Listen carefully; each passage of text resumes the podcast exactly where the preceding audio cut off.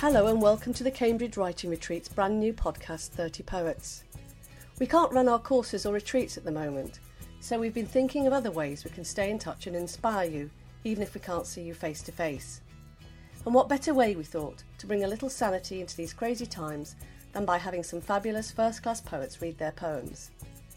So throughout the month of flaming June, we're going to light your little lockdown fires with a daily poem. You can also read the poems on our website, cambridgewritingretreat.com. We think it always adds an important dimension to see the poem on the page as well as hear it.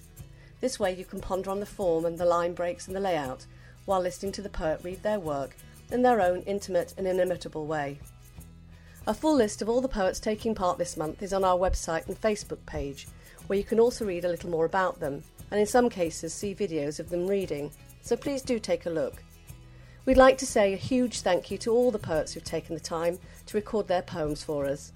It's been a pleasure working with you and we're delighted with the results. Thanks too to Halaw Arts and Entertainment for allowing us to use their music, Awaken. Poetry is a gift of truth from the heart of the poet, wrapped up in words. We hope you'll enjoy and treasure each and every one of these beautifully crafted gems. Now it's my great pleasure to introduce the first poem of the 30 Poets series. It's by Sue Burge, who is a freelance creative writing tutor based in North Norfolk. Sue's poems have been widely anthologised and published in journals and on websites including Mslexia, Lighthouse, Orbis and Ink, Sweat and Tears. In today's podcast, Sue reads her poem Doppelganger from her collection In the Kingdom of Shadows, published by Live Canon. Like me, I'm sure you'll marvel at the detail of it. Hi everybody, I'm Sue Burge and I'm going to read you a poem called Doppelganger, which is from my first collection In the Kingdom of Shadows.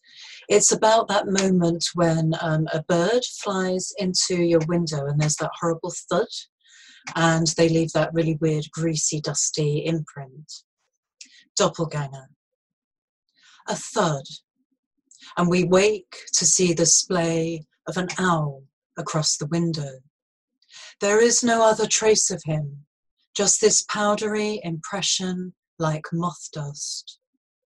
We marvel at the detail of it, the narrative force, how he came at speed, wings open, how he must now be skulking somewhere in the cold woods, cloaked in darkness and betrayal.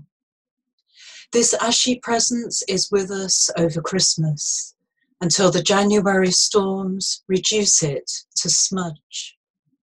Sometimes we hear him mourning, see a brief pale flit beyond the larches, put our cheeks against the cool glass, remember our time with his still and lovely twin.